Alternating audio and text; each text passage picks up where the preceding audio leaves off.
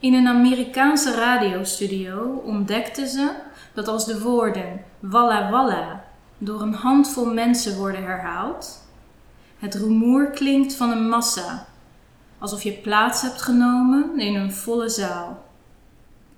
Soms kan ik midden in een groep mensen mijn gedachten beter volgen. Dat denken eigenlijk je familie is, las ik ergens.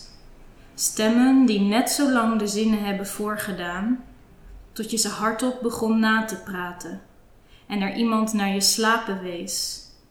Dat je de woorden ook kon zeggen door je lippen op elkaar te houden en ze voor te stellen onder het gehemelte van je hoofd. Dat is hoe de zinnen bij ons zijn komen wonen. Hoe er met boom, boom, boom een bos ontstaat. Boter, boter iets laat glijden.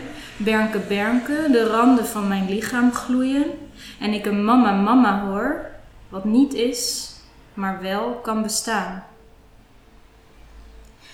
Walla Walla Indianen herhalen hetzelfde woord om het met tederheid te beladen.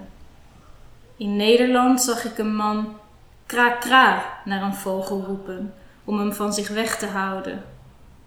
Terwijl je door dubbel te klappen met je handen juist een galopperend paard uit de verte kan laten komen. Zo klinken ook de eerste Europeanen en hun handgeschreven briefje als een vlag aan een paal omhoog gehesen, nu nog na. Walla walla, the town so nice they named it twice.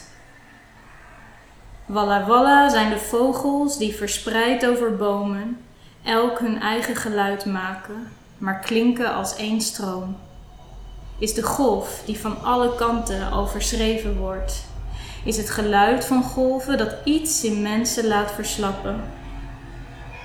Walla Walla is het inslapen met het nachtprogramma van de wasmachine of radiostemmen tot ze uit je oren vallen. Maar voor mij is het nog het meest dat wat er ontspannen kan als ik met het zaallicht mijn lijf terugvind. In een stad, op een stoel, in een nu, in een hoofd. En de omringende gesprekken als goudpan gebruik, waarmee ik uit de modder één gedachte zeven kan.